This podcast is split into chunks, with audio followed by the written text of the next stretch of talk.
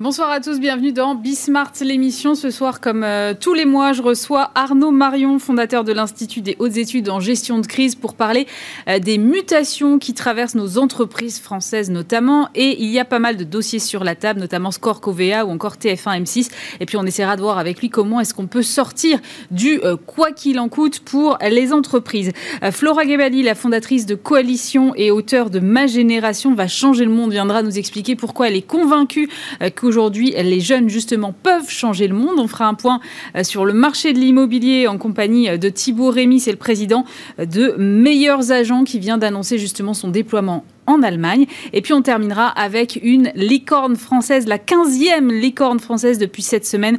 Et c'est dans le monde des crypto-actifs puisque Pascal Gauthier, le CEO de Ledger, sera avec nous. C'est Bismart l'émission, c'est parti.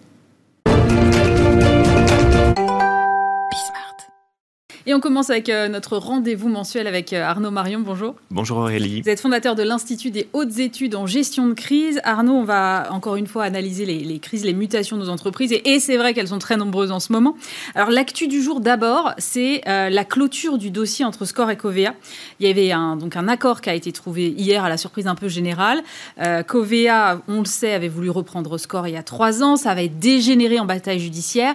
Là, finalement, un accord trouvé visiblement hier Est-ce que ça veut dire que, euh, pour ceux qui connaissent pas, on est dans le domaine de l'assurance et de la réassurance.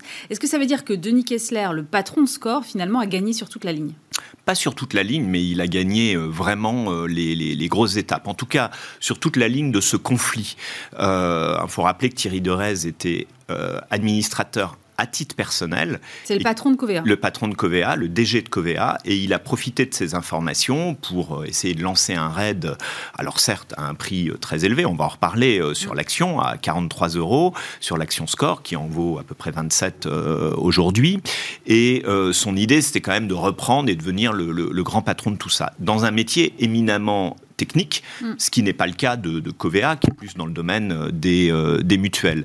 Et euh, donc, Denis Kessler vient de gagner cette manche parce que Denis Kessler a, déposé une plainte pénale qui doit être, qui doit passer, qui doit être audiencée dans les, dans les semaines qui viennent d'ailleurs, et contre Thierry Dorez, contre Covea, contre les banquiers d'affaires. Ça a été d'une violence extrême, surtout qu'on sait que Denis Kessler, c'est quand même quelqu'un aussi de l'establishment, c'est quand même une des grandes personnalités du capitalisme français, un ancien vice-président du MEDEF. Euh, et, Thierry Derez y a répliqué euh, au début de l'année en disant bah, Moi aussi, je porte plainte pour abus de biens sociaux et manipulation